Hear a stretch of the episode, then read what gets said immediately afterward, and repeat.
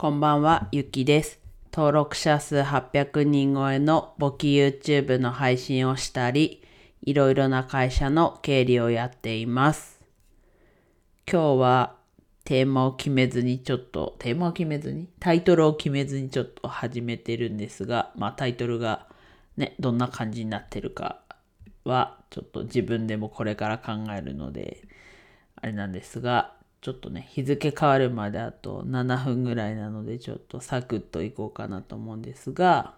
とテーマというか、話す内容としては、とフットワークが軽い。っていう状況で、まあそこから仕事につながるっていうのはよくあると思うんですけど、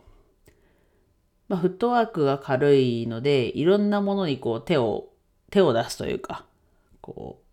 足を踏み入れるというか、していくじゃないですか。で、その中で、まあ自分がこう、なんだろうな、どうしていったらいいんだろうっていうのをよくこう、ぶち当たるんですけど、なんかうまい解決が見つからないので、いや、この時間がない中でね、どれくらい話せるかわかんないんですが、まあ一旦こんな感じでぶち当たりますっていう話だけをちょっと今日しようかなと。結論が出てないので。で、フットワークが軽くて、ね、いろんなものにこう、手を出す、足を出すっていうことをしてると、途中で、なんだろうな、いっぱいいっぱいになっちゃうわけなんですよ。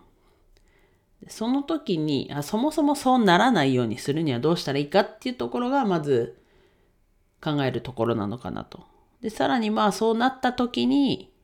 どうするかも一応持っといた方がいいかなと。ただここがね、両方ともやっぱりこう結論というかが出てなくて、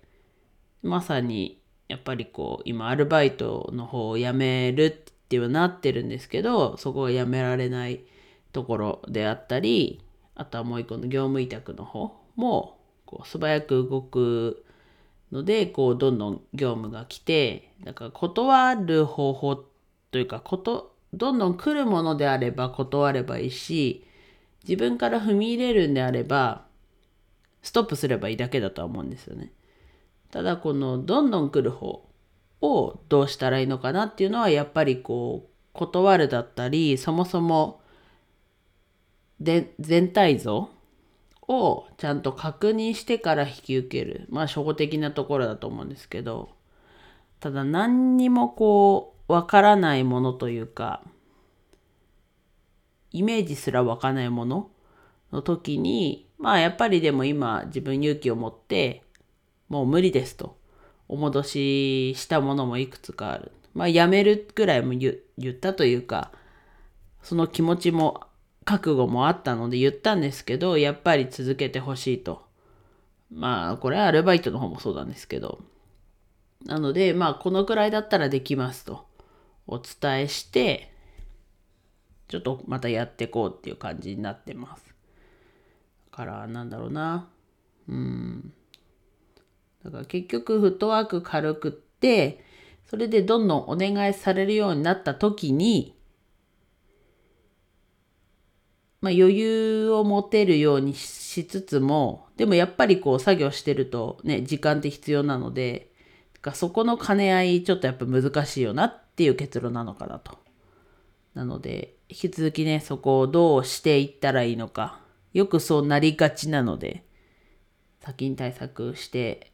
おきたいなということでちょっと口に出してみたと。まあでもちょっと口に出したことでね、なんとなくこう見えてきた部分があるので、もうちょっとこう深掘って、もうちょっとこう具体性を持たせてというか、今後、まあ今もですけど、対策にこう使っていこうかなと思います。はい。では以上です。今日も一日楽しく過ごせましたでしょうか？ゆきでした。